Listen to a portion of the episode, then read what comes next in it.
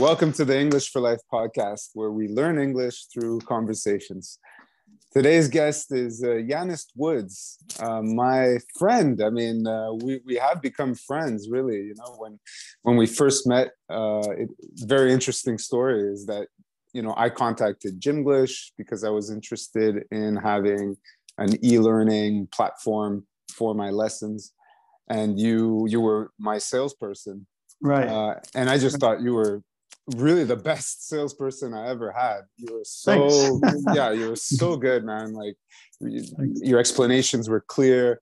You, you really um, and and you followed up with me and you gave me a chance. You know, even yeah. though I'm just a small fish, a small player. Uh, you know, you, you gave me the time and uh, and it has blossomed. You know, I do have a, a really great relationship. Uh, you know, with Gymglish now, and that's that's yeah. you know thanks to you. You know and uh and I, so let's let's i'd love to talk about you and and um like where you're from. Can you tell us uh where you're from and, and you know uh, kind of like that journey? Yeah i am um originally from um, atlanta georgia. So i am um, american. Um i've heard i don't really remember that i had uh, i do remember the passion for the French language. Um, but when I go back and speak to my high school friends, they said, they say constantly that I always had the goal of living in France, living here and speaking the language. Oh, really? Yeah, yeah. I don't, I because I often ask myself how I wound up here. Right. Yeah, and I, I, I would ask my friends, um, do you guys remember you know, me speaking about France, and then they say, that was all you talked about. That's interesting. So you yeah. you've always had a, like a fascination with French culture, French culture, French language, French literature. Huh. Um, I do remember hearing French for the first time, and I was completely um, overwhelmed, but in a, in a very good way.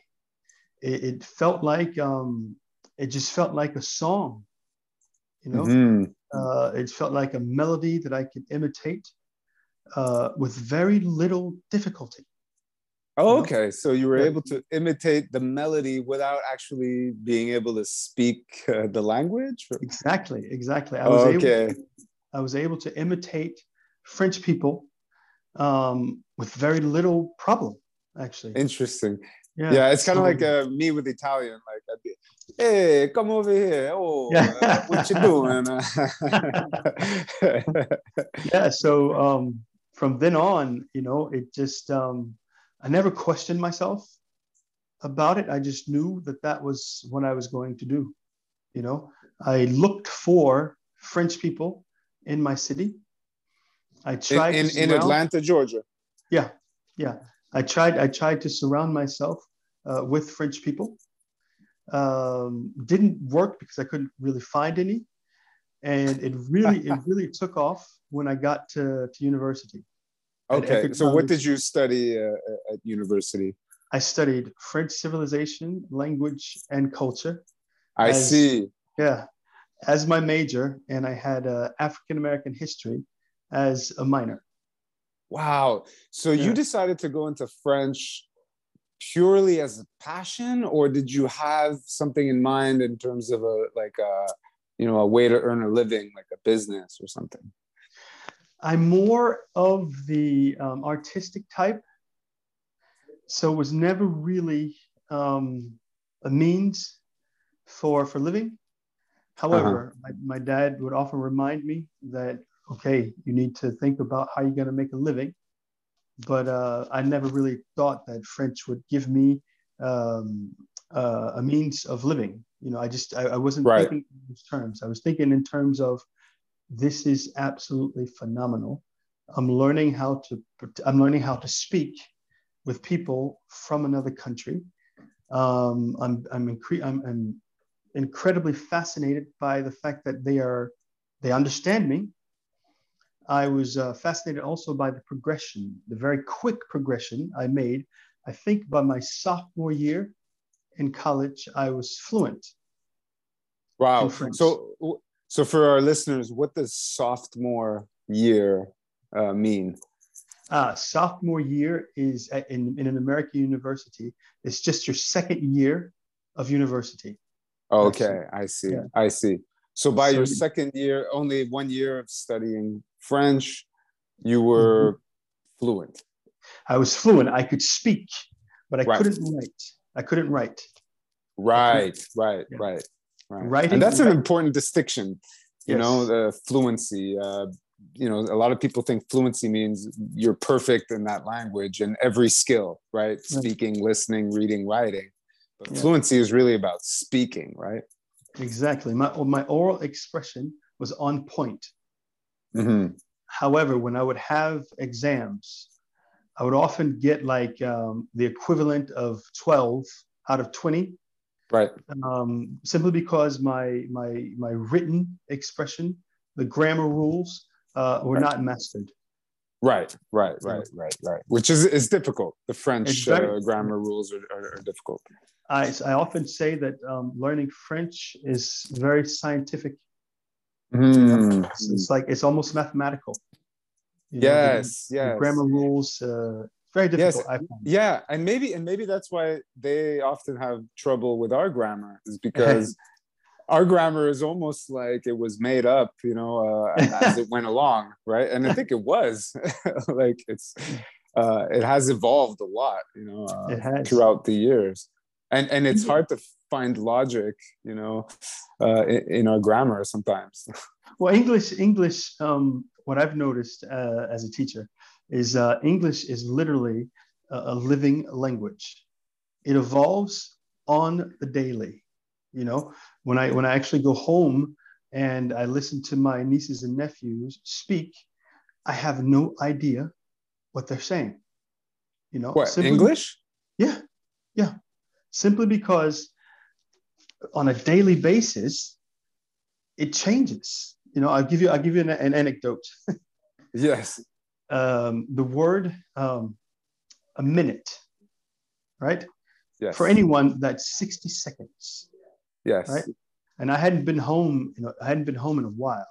And I was speaking to my uncle, and he says to me, Oh, it's it's been a minute since I've seen you. I was like, well, no, it, no, it hasn't. and then my mom, yeah, and my mom explained, my mom explained to me, no, a minute means a long time.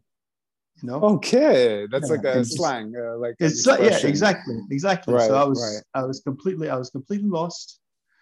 And right. Uh, yeah. And yeah, what so, about what about like the way that like African Americans will speak in parts of the country, uh, you know, like in Atlanta, Georgia, yeah. like with a like a street talk, you know, like slang. Yeah. Like, um, well, actually, I, I grew up uh, speaking slang, and um, when I go home, I automatically get back into it. Although, okay, right. although the language has evolved, because from generation to generation, um, right. languages, whether it's um, the Queen's English or whether it's African American English, it evolves. Right.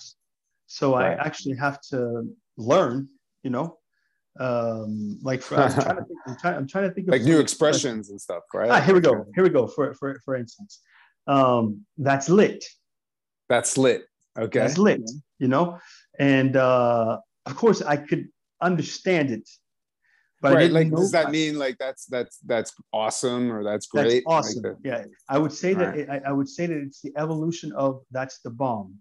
That's the bomb, yeah. Or dope. I used to say, or yo, dope. that's dope. Yeah, yeah it's dope. and uh, today, my my nieces and nephews say that's fire, that's lit. Okay. Um, and, and, when they want you to um, call them back on the phone, okay. they don't say they don't say call me back. They say get at me get at me. okay. Yeah, yeah, yeah, get at me. You know, so for, for, for a while, I had to, um, speaking to my mother and my brothers and my sister, our language pretty much stayed the same. But our nieces and my nieces and nephews, the language has completely evolved yeah that's fascinating so yeah. take us to so you graduated from university in french uh french yeah. literature or french french uh, literature and french um, grammar okay. um, in fact it was just a general civilization course, which included um, French literature, uh, grammar, um, and there was also a part of it was uh, French cinema, which also helped me learn a lot um, in my helped me to improve my um, oral expression. I right. must have worn, yeah. You you remember Blockbuster, yeah? Do you remember uh, Blockbuster? It's a, no, it's a movie called Blockbuster. No, I don't. No, know. it's it's an know. actual store that provided um, oh videos right? Right. Yeah, that rented videos. Yes. Right. right. And I was right, very right. surprised that their foreign language section had um, hundreds of French films.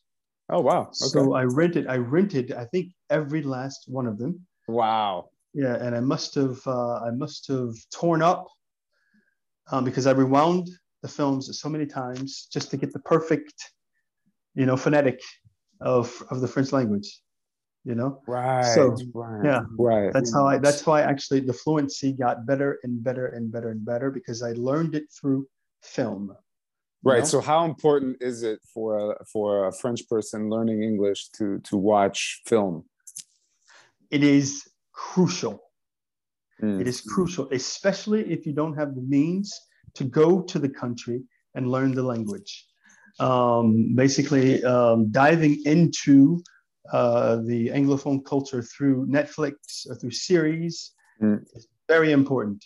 Very, mm. very important. Because you learn so much more, not only the language, but you learn culture through language as yes. well.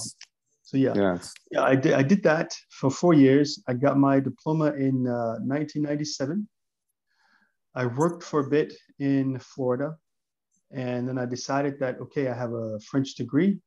I'd like to continue so I decided to come to the Sorbonne, the Sorbonne here uh, in Paris, and I did uh, two years at the Sorbonne to, um, how can I say, even go further with the French language. Actually, I learned a hell of a lot more um, in France than I did in America.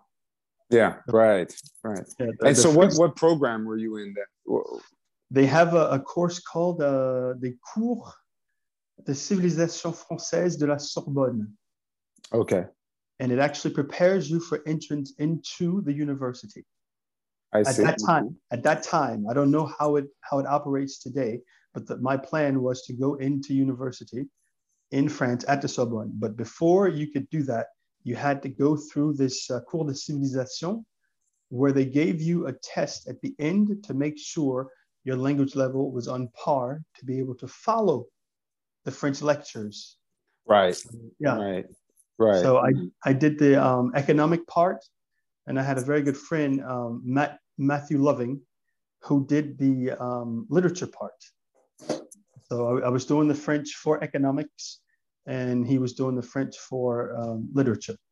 Actually, and your intention and your intention, like your intention for this was just to get deeper into the French culture, or was it uh, like how were you you weren't you weren't concerned fact, about hey how do i you know uh, get a job or something like that? It was it was in it was in the back of my mind because over the years um, french was a passion but over the years it became um, more than a passion.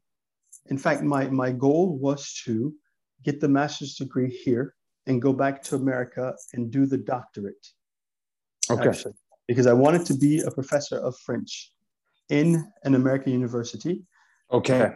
At that time, there was a, um, a twin. There was a twinning program with uh, the Sorbonne and the University of Cincinnati. I see. At the time, so if I I finished the school here in the in the Sorbonne, and I had um, a free ticket to go back to uh, the University of Cincinnati and do the doctorate. Okay. But I chose to stay here. Actually. Okay, so really, you you ended up you stayed in but how can you stay in France? Like, don't you then work in France? Like, don't you need a yeah? Good question. And this is how. That's a very good question because it, it's a segue into how I got into teaching English. Okay. With with the um with my foundation of actually wanting to be a French teacher, the transition was actually quite simple to make to teaching English. And when I finished my diploma, the French uh, Education Nationale uh, were desperate for um, language assistance. Mm-hmm. and um, I, I, was contacted, and they said, "Would you like to um, come on as a French language assistant and work in our high schools, middle schools, and elementary schools?"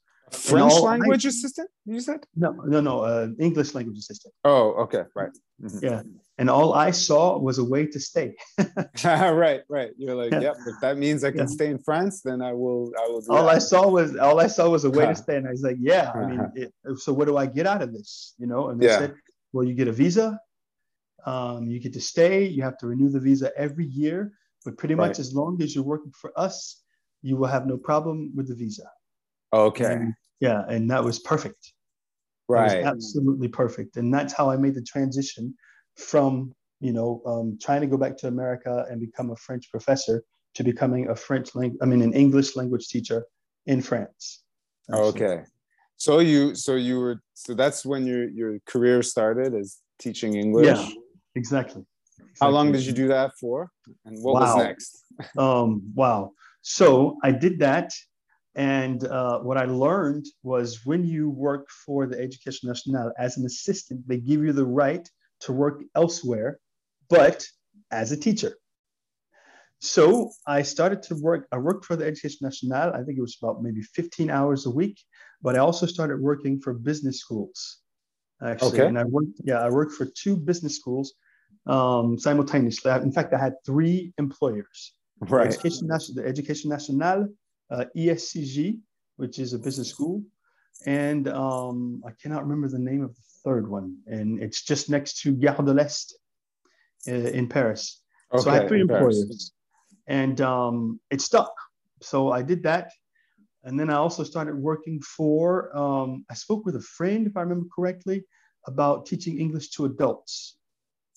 Mm-hmm because he said, "Oh, you can have a lot more fun. It's a lot more rewarding. You get to meet uh, uh, professionals, human resources people, bankers, um, and mm-hmm. the uh, the content is just a lot more interesting." And so yeah. I, did, I did that. I did that, and it was a lot. Yeah, of course, it was a lot more rewarding.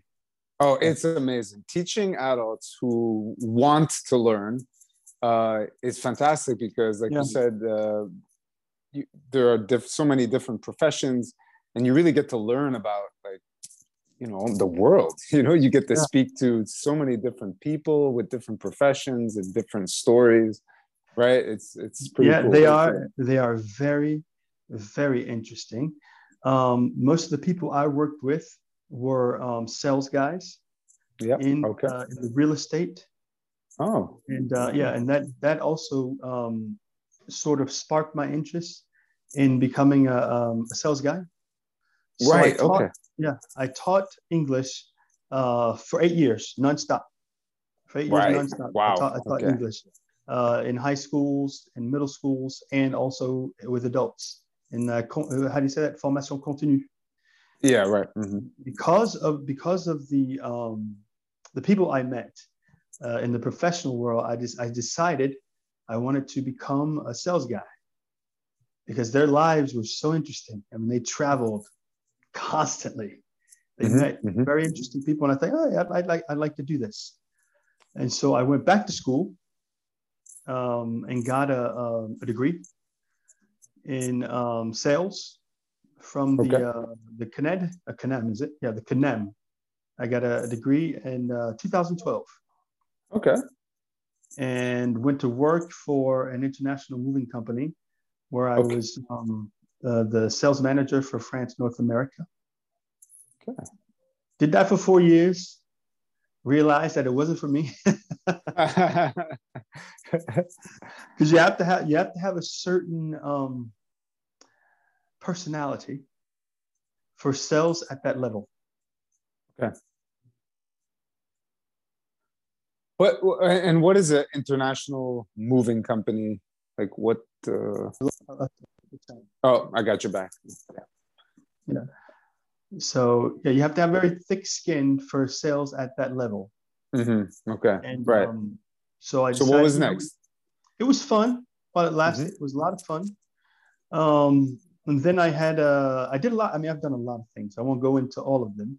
Right. Um, but I wound up coming back to what I'm supposed to be doing which is um, pedagogy, actually, because yes. it's where it's where I feel the most comfortable, mm-hmm. and it's where it's where I feel um, the most uh, serviable.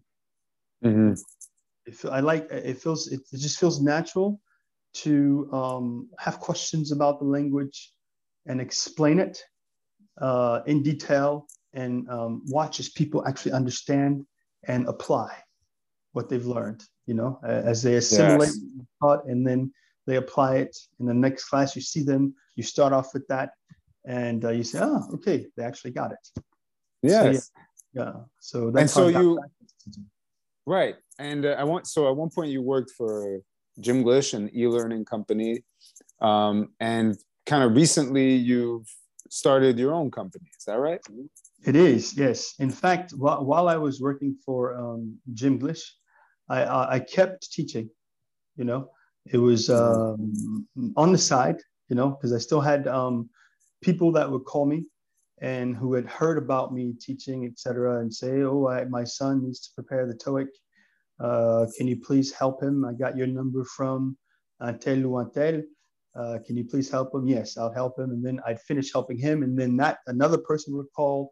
So I never really stopped teaching. Right. You know? Okay. Yeah. And uh, so I went to work for Gymglish, which seemed logical because they're what they offer is um, English classes, but on another platform.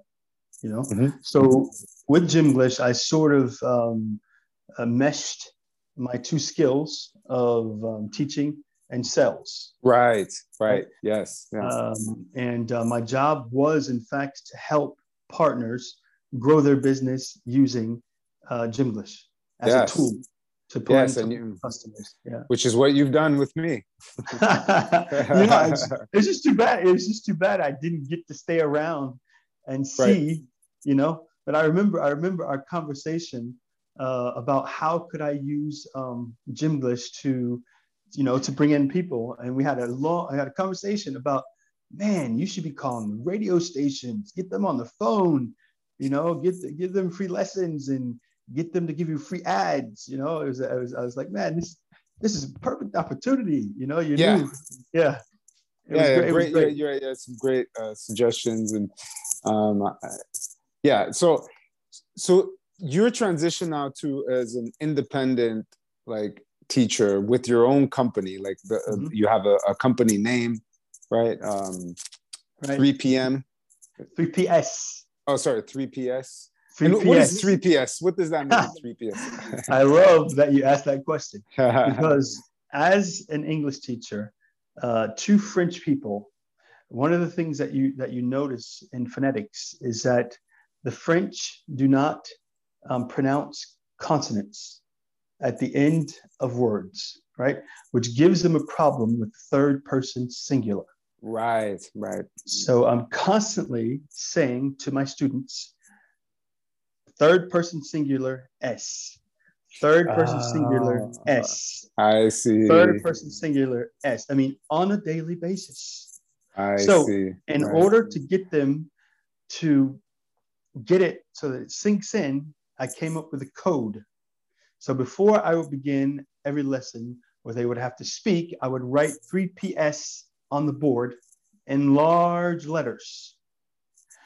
And so instead of saying third person singular, third person singular, say no, 3PS, 3PS, and then right. they, would, they would get it. And I thought, oh, hey, hey, that's that's the hey, that's the name for my company. That's the thing, yeah. Okay, 3PS. that's great. Yeah. so that's that's how it came about. That's how it came about. Um, I'm gonna stop recording.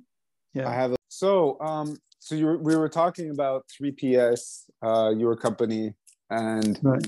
So tell us about um, is this something that you're doing um, uh, alone? Uh, uh do you have other uh, projects like uh, on the side or other employment, or is this like your full time? Well, um, I would hope that at um, some point this would become my full time um, employment, but I am employed at a um, full time at a private school um, where I teach um, from what would be the equivalent of 10th grade up Right. into, yeah, up into the third year of university. Yeah. Okay, so is this like Education Nationale? Like, do you have to? Oh, it's a private school. You said. It's a private school, but they are, um, which is which is actually a common thing that you see in France, where you have private schools that are under contract with the Education Nationale. So basically, the curriculum that's respected in the private school actually is in line with what the Education Nationale um, refers, actually, um, what they want. Okay, I see. And So- what do you think of that curriculum? Is it, you know, is it effective? Um, do you think it could be improved? Well, in the private school where I work, it's a private CFA, which is a Centre de Formation des Apprentis, which is the equivalent of a trade school, Right. Okay. Oh, right. So- Uh-huh. right? Or with, they call it, they call it a professional school, and um, the um, the interns, because we, we can't call them students, we have to call them interns. They are there to learn um, specifically a trade. Mhm, Which- I see. Yeah. So how And, um, challenging is that? Like to teach Oh. English to students that are there to learn a trade that who may not be really interested in learning English. I'm laughing because you just hit you just hit the nail on the head. yeah. And um, you cannot, it's very challenging because you cannot approach them with a traditional way of learning anything. Right? Okay. Uh, because the for the most part, they're not uh, scholarly. Right. They don't like Uh, to sit down and uh, right. and No, they- learn. uh, No, they don't have the ability to, um, not all of them, but for the most part, they don't have the ability to concentrate for more than um, an hour. mm, mhm. So the goal, the goal is as a teacher, you have to find a way to adapt how you Mm. approach them. Yeah. You, have to, you have to find a way to make uh, English interesting. And fortunately for me, they are incredibly fascinated by um, North American culture. Oh, great. Great. So it's, it's, it's a good thing for me because Right. um, I can talk about, uh, at one point, we're talking about Trump all the time with their broken English.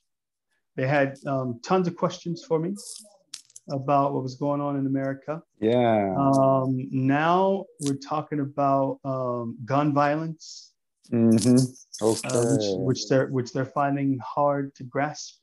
hmm Uh, they keep asking me why I live in France and why I don't go back to America. hmm And the um, the, the the conversation of um, healthcare, universal healthcare, comes up a Mm. lot. Hmm So when you have what I've learned is when you have this sort of um, population, you have to adapt. You can't you cannot be a traditional pedagogue because th- they'll drive you crazy. Right. In other words, uh, you're not gonna like teach grammar all all day to these guys uh, because they're showing an interest in the culture, and that's great because that means that they're speaking and thinking in English, and that's where you want to spark the interest, right? Exactly. And so you like they taught me about um, two rappers, French rappers that I knew nothing about, Okay. uh, Leto and Ninho. And so Okay. I have no idea who they are, but they I don't know either. Yeah, they, they let me listen to it. And from that, I was Yeah. able to teach the comparative. You know, Oh, okay. because they, they What do you mean, like? They kept comparing in French, they kept comparing one guy to the next. He's better than him, he's taller than him, he's got more money. And so I thought, ding, let's do the comparative. Brilliant. Brilliant. And so yeah, I just I just try to listen to what they're saying to me. And I try to listen to their conversations even when they're not respecting what I'm asking them to do, like please be quiet, etc. Um, yeah, That's but a I- I different basic- challenge. Yeah. yeah. I, I I listen to what they're saying, and I try to use what they're saying to introduce grammar. you Right. know? I got it. And so you said that you're teaching full time, Yeah. right? Yeah, and at on the side, you have contracts, private for private teaching under your uh, business or company name. Exactly. but you also have to remember that full time in France is not the same as full time in North America. You know, I'm not, right. I do not have to be present for 40 hours. Okay. Right. So um, I'm present on uh, all day Tuesday, uh, all day Wednesday, and half Thursday. Oh, I see. Okay. So you so do have time to. I have I have time. Um, it's not enough, and at some right. point, at some point, I'm going to have to make a decision, because if I want my company, if I want 3PS uh, Formations Langues to grow, I'm gonna have to make I'm gonna have to make a decision, pretty much. Well, yes, uh, you do. You know, yeah. um, like when I started English for Life, you know, I knew that it would be like three years before I would start being profitable. Mm-hmm. You know, I had that in mind. You know, um, and I also knew I had to have a space if I wanted to have a real school. Right. Right. Not that not that it's necessary, especially these days uh, with all the you know video conferencing uh, and all that. But I I thought for me that that that was important to have an actual address. And so when I found the spot, when I found the location that I thought was perfect, I took it, you know, without even having customers. Mm. Right. So uh, so I was losing money, of course, the first uh, first year.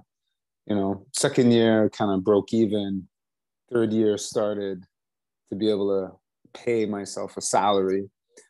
And now I'm in the fourth year and I'm still paying myself a salary, but the goal is to be able to pay my wife a salary too, right? Because yeah.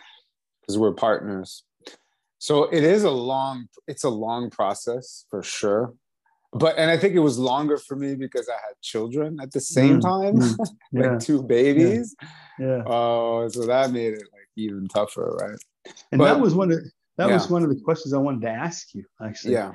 Is is how did you how did you transition, um, which is very interesting for me as I'm starting my my my language school. Yeah. Is I'm at the point now where I'm saying, I need help. Right. You know? Right. Right. Yeah. I need help. I the the, the demands are coming, um, and I I need help.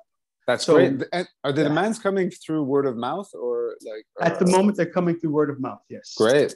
Yeah, so, well, that's a sign, and, that, and it was the same for me, and that's a sign of you know you're giving a good quality mm. service. Mm. Uh, so but I mean, yeah, the question about help, right? So yeah, how did you so how did you decide at one point that okay, I gotta, I gotta, um, okay, I need help. How am I going to yeah. do this? Am I going? Am I going to hire someone? right now? I mean, how did you go from right. just you, Robert, English for Life, to deciding to, you know, take on someone right. and, and help you expand? Right. Well, so I'm lucky because my wife uh, was not at the beginning, but um, very early on, uh, even though she was working for uh, mm-hmm. another company, she was able to help me with some administrative stuff right. you know because as you know if you're going to be a language school you you definitely should have the you know Datadock and uh, the uh, especially the Qualiopi. Yeah. Right?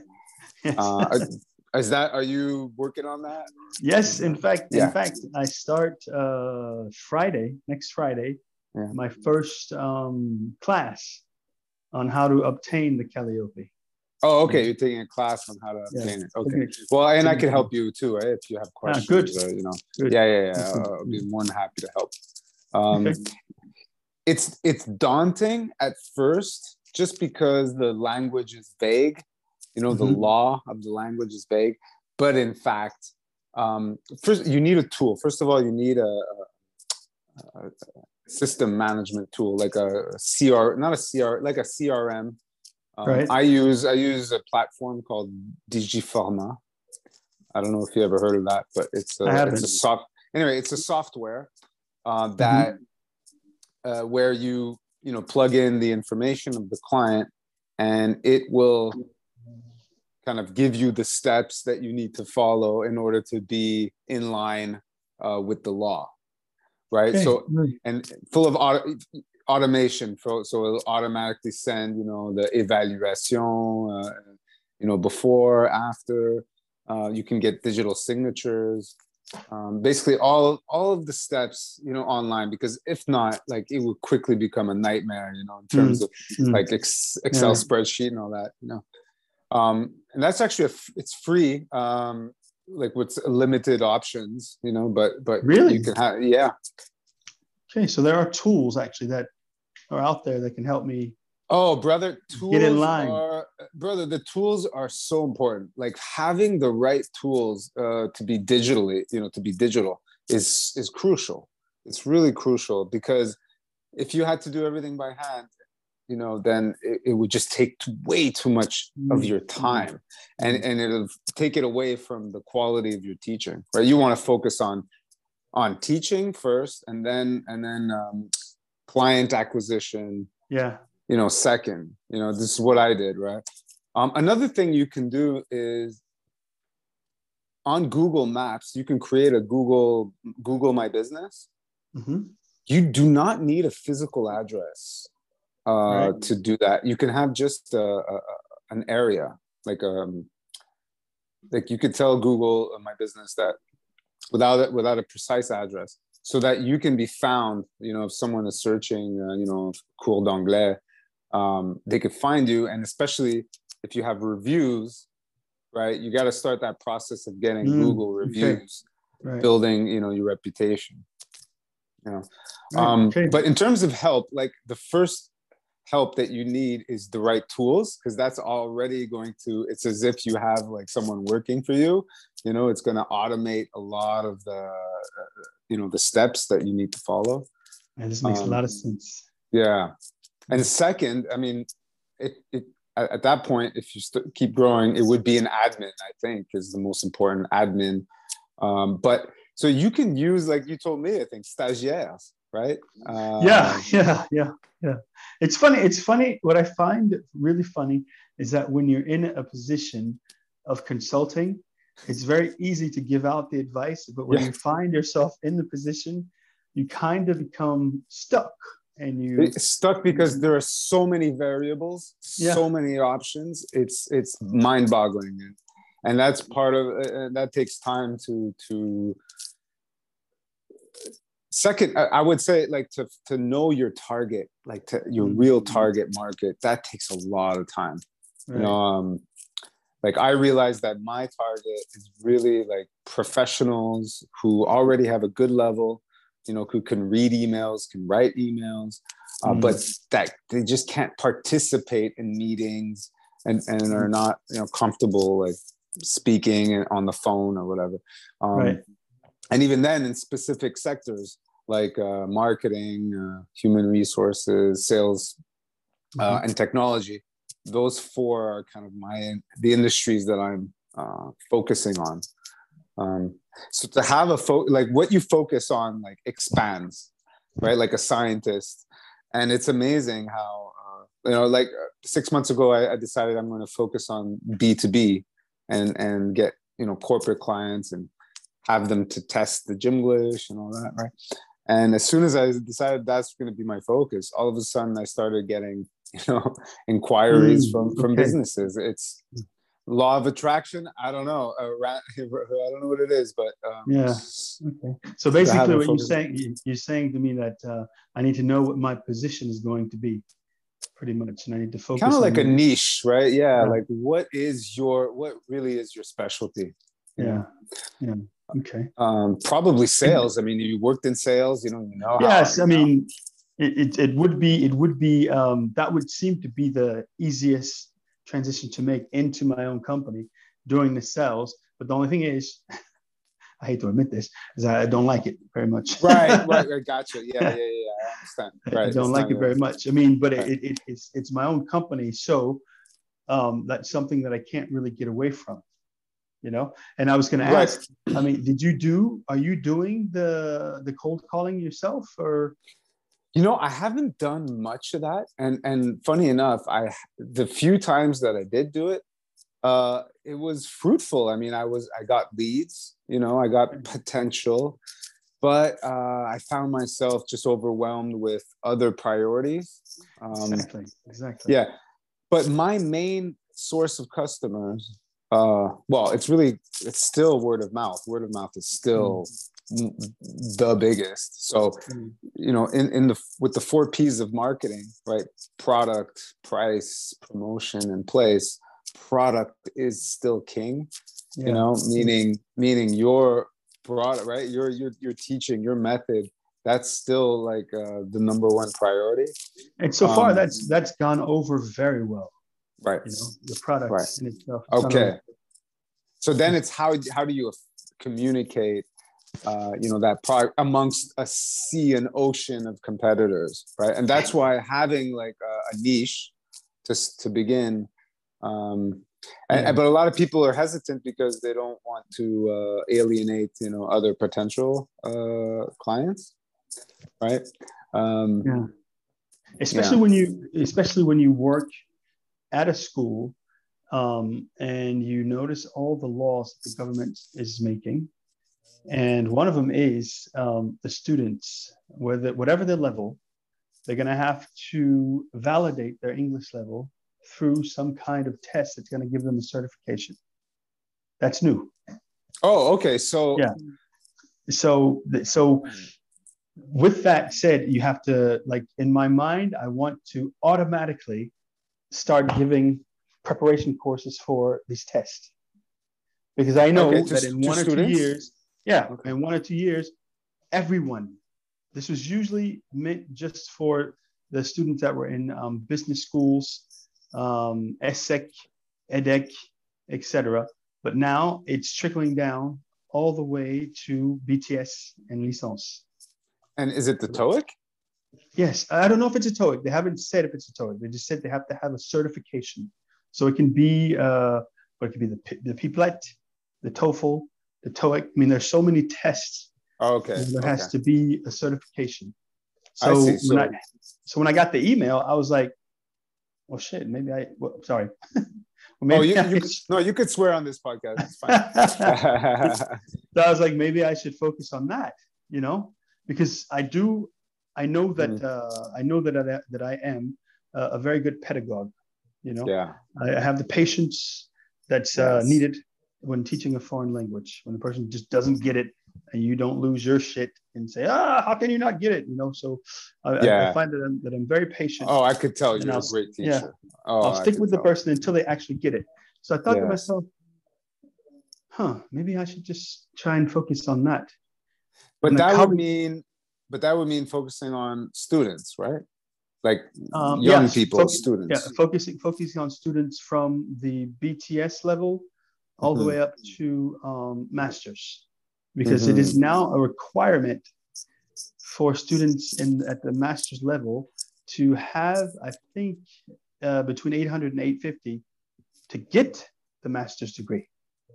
Wow, is that uh, no matter no matter the the the um, degree? Like, I mean, it could be in history. Yeah, it could be. In, I find it incredibly unfair simply because I had a colleague who came to me and said, uh, Would you mind helping my son? And I said, Helping him with what? He's like, Well, he's doing a master's degree and he can't get his master's because he cannot pass the TOEIC. And I said, What?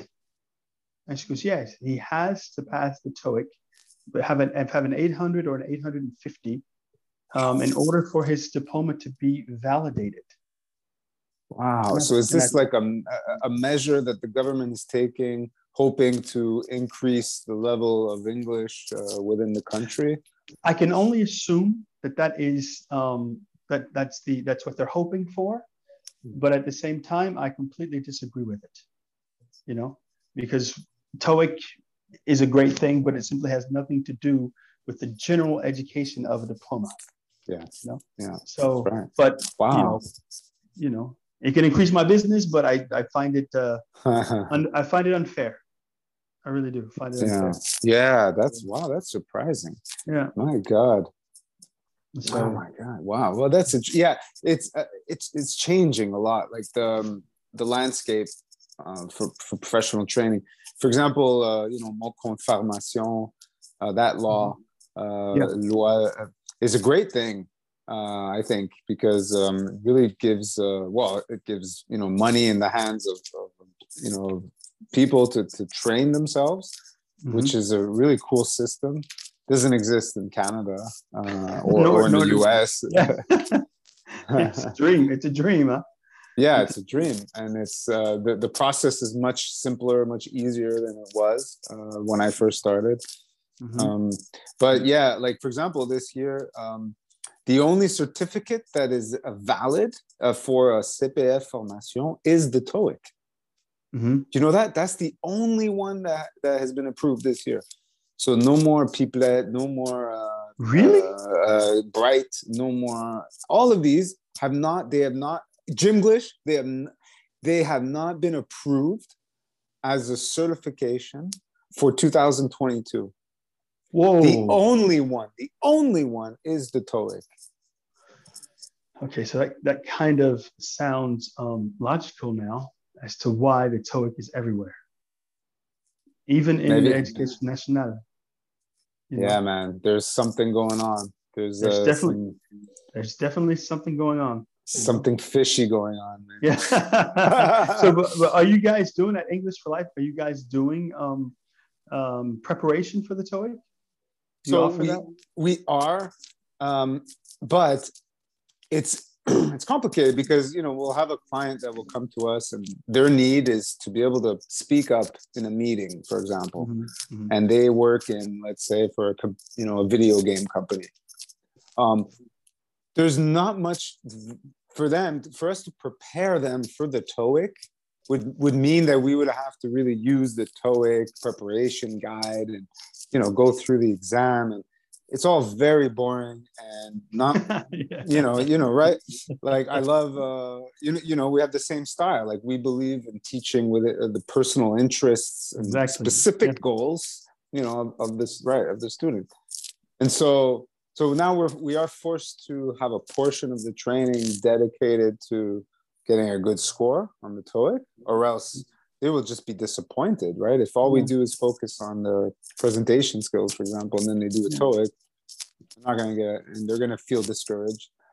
So that's it's. Uh, but on the flip side, they do. They'll end up with a, a certificate that is uh, internationally recognized. Uh, you know, it's really. A, a, and, and based on what you're saying, it seems that anyway, the only um, the only diploma that's going to be uh, CPF, um, how do I say that? Um, approved is it right. for the moment? For the moment, that is the case. Wow. Um, probably eventually uh, other certificates will. They just haven't passed their their their very strict uh, rules. Um, and I mean, I'm surprised that Gymglish didn't get it, for example, right? That's uh, oh very uh, you know it's gonna be tough for them you know yeah could be could be you know um so I mean, and, and also what's what's crazy is that let's say I have a beginner, right? I have a beginner. They, they, mm-hmm. they have an A1, mm-hmm. A2 level. They still have to pass the TOEIC at the end, and not even you know how the TOEIC they have they could you could have two levels like the TOEIC right. bridge TOEIC right. Bridge is for beginners. The TOEIC Bridge is not approved. Only the TOEIC listening and reading, uh, which is a very complicated and hard exam, you know, for beginners. Well, I don't think a beginner could a beginner could not do the TOEIC. Actually, I mean, they cannot do it. Yeah, they can't but, do it. But they have to. They can't do it, but they must in order to get the CPF. You know, like they. So, so, so the question, the question that I'm asking myself now is they have to do it, but is it just the simple fact that they have to do it, or do they have to do it and pass? Because that would be no. counterproductive. You know, no, if, no, if they just have to do it. it there's no, yeah, there's. It's not like there's a you have to get an 800 score. No, you can have okay, a good. zero score. You know, you have you to do it, but you got to do it. You got to go okay, past. You know, you have to do this but right. it's it's not helpful for you know a student to go through an incredibly you know they, they they go right after our training they feel good they they uh, they've improved they they can make simple I know, sentences i know where you're going with this. Right. Then they sit for this you... exam they're like i don't know anything about english you know so. Well you can, i mean you can you can look at that in two ways. The, it, you can look at it as as helpful because if the current if the if the to, the TOEIC discourages them, they're definitely coming back to you. Or you can see it as a repeat customer. You know? right. that's that's one But way you can look at it. yeah, but that's not how I look at it because Yeah. yeah, like my whole thing is English for life, meaning you come to me, we you do your training, and then you don't take any more English lessons. I don't want you know I don't want you to take any more English. I want you. I want I want to springboard you, boost your level, Mhm. Mhm. give you a plan so that you can continue, you know, to improve uh, on your own. Uh, of course, come back if you want, but uh, that's not the We're- goal, right? We are definitely we are definitely on the same page because I had just to give you an example. Um, I'm very proud of this actually. Um, for example, word of mouth. I got uh, a DRH of um, of a group, right? And uh, of course, one of the, the first questions I asked her is, was, "Is there a possibility for more training?" You know, and she said yes. And um, and I was like, "Okay, great. This is really good." She came to me and she wanted um, 56 hours, and I said, "Well, um, in my old company, not Gymglish, but uh, a company before that, take the 56 hours, you know." Right. But for me, I said to her, well, what we're going to do is we're going to break up your budget. Okay, we're going to get you to a level of like uh, of 1.5, and then we're going to ship you off to some. We're going to ship you off to Ireland or Scotland, where you can solidify the level that you have and pass up to another level, so you don't have to continue taking these face-to-face lessons. You you can basically call me up when you need help. So my Mm. goal is to actually get you at a level where your English is pretty solid and it Mm. doesn't move anymore. You know, it only it can only it only goes up. Right. So- right. So would you be interested in doing 36 hours face to face and taking the rest of your budget? And I'll recommend uh, a séjour linguistique for you. And she, was- she Right. said- yeah, her response was, "Oh, I never thought about that." I like, Yes. I, can- I can give you lessons until you're blue in the face, but you live in France. Yeah. You know, you need you need to be in a situation where you're going to be speaking for 24 hours English, where you do not have a choice. Yes. Yeah.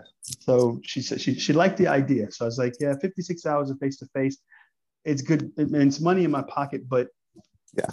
I, I disagree with it. So Oh, you Well, did good. You did yeah. good because that's uh, and we are on the same page. I I would rather really focus on bringing you know giving the client what they need, right? Exactly. And and and knowing that by doing that, my reputation will only grow and get better. Yes, a smart move. there you go. there you go. You know, I think when you're a pedagogue at heart, you can't really justify. Well, I can't justify yeah. um, just Yeah. giving someone a hundred hours just face to face, week in and week out, knowing that they're going to see me once a week. Right. And it's not going to make a difference. No, it's not going to make a difference. Yeah. Yeah. you know. But that's why I love like uh Gymglish, uh, Mhm. because that you know they're doing it every day, but they're not always doing it, right? Um, Yeah. Yeah. you know that's the thing. But at least Gymglish, I find compared to the others, um, the pos- the uh, the chances of them doing it are much higher because Yeah. it's it's storytelling. It's it's it's there's a context. It's, there's an emotion so much Mhm. better than the other stuff. You know, you, Yeah. you you know what's you know what's the trend. You know what's not the trend, but you know what's happening more and more now is that companies like businesses in uh, France Mhm. instead of instead of buying uh, training packages right uh, from from a company like like you know english for life for example Mhm. they're starting to hire english teachers like in their staff Yeah. like Yeah. yeah you've heard of this like permanent actually- actually, contracts not- Yeah, actually, actually, it's um, it's been around. oh okay yeah It hasn't. It hasn't been as ra- it, it probably is rampant now. But when I was working for um, IFORUP, when I was when I, where, I was selling uh, language training, I would come across companies that already had an in-house language trainer. okay So yeah, well because i had never heard of that until until i met uh, someone that did it and i thought that was brilliant it is. It, it wasn't rampant at that time, but perhaps perhaps they're catching on. Well, I love the idea because let's say, uh, so in fact, it was my first interviewer, my first guest, uh, Simon Brown. Right. Uh, and he told me that he works for a company called Jellysmack, and this company is like um, hired him. And in fact, what he does is he'll teach something like I want to say like I want to say like 20 hours a week, uh, something like that. Mm-hmm. Um, and the and the the rest of the time he's planning, you know, and he's he's creating custom customized programs, individual programs for all of these employees. And so the quality of the training goes way up. Mm-hmm. Uh, the employees know uh, that they have an in-house person, you know, yeah. in case they have any doubts. Um, it doesn't really benefit me as a company that that option but i think it's i think it could because but anyway it doesn't work for all companies. And, you know, not all companies can have the budget or, or whatever. Exactly. Um, this is this is but France. it's a smart yeah. Mm-hmm. yes this is france where any any employee that you take on you have to pay for them. Not only do you have yeah, to pay yeah, them yeah. you have to pay for them. So that that i mean that that is something that will keep uh, schools like English for Life and 3PS Formation right. um, in the running because companies, their biggest goal is the bottom line, you know. And if you've got to pay an English, an in-house English teacher, you have to pay him a salary, a respectable salary, and then you have to pay the government to keep him there. Yeah. you know. Sure, sure, yeah. It's not, yeah, it's not for everyone. That's for sure. Right. but but it is, but it is. I think I find that it's a brilliant idea. It really yeah. is. So, so listen, in in closing, um, what do you think? Uh, what would you do to improve uh, language learning, or I mean English language learning in France? You know, like at, from an early age, you know, the whole system. okay, I have a couple of answers on this. I find that the initiative um, from the Education Nationale is, is, is contradictory. And why do I say this? It's because they want the student to believe that learning English is very important. The system, the French testing system, works by coefficient, right? Mm-hmm, mm-hmm. English has a coefficient of one or 1.5. Mm-hmm. Now, any student that's good with numbers is going to look at philosophy, for instance, that might have a coefficient of, of five, of French that might have a coefficient of three, math that may have a coefficient of seven. Automatically, logically, the student is going to work on those subjects that have the highest coefficient. So ah, it, is ah, right. it has always been my argument that if France really wants its students to have a good English level, increase the coefficient. Oh, that's a great point. Yeah, I'm not so familiar with the education system yet, you know, about the coefficient. Uh, yeah. But I heard about that. Okay, that yeah. makes, of course, that makes sense. Increase the okay, co- the, the, students right. react to higher coefficients. Right, English right. has a one. Oh well, that explains so, a lot. That explains course, a lot. I mean, and what else can what else can be? Because from the from the students' perspective, a lot of students tell me or clients, you know, that tell me that when they were students, that English was not very interesting, you know, at school. I'm laughing because when I first started my assistantship, one of the things that I noticed, and it shocked me, is when I would walk into the classrooms, they were writing. I mean, they never spoke. And I thought to myself, they're teaching this, they're teaching English as if it's Latin. English right. is not English is not a dead language. I mean, we they need to be speaking. You know, right. most French people's um, level in writing is much higher than it is with their speaking. Right. You know, and you also have to, but I mean, there's not really much you can do about that because it's also a culture with the uh, Cartesian way of teaching. Perfection is um, put to the forefront. Mm. And when you, I think when you um, when you put that in the forefront, no student is comfortable enough to speak because mm. the professor is looking for perfection, mm. right? And that's mm-hmm. that's never going to happen because it's not their native tongue. So, have you seen that? Like, you, as a, an, uh, teaching assistant, you you were observing the teachers. Oh, yes. And were they yes. were they seeking perfection? Like, yes. Yes. I see. Yes. I don't know how it is today because I stopped uh, working in the schools in 2008. It might be, it might, it might have changed. It might have changed. But at, at that time, um, I was very critical of the system. And I can also say one, one another advantage, um, an, an advantage that I've noticed is they've stopped.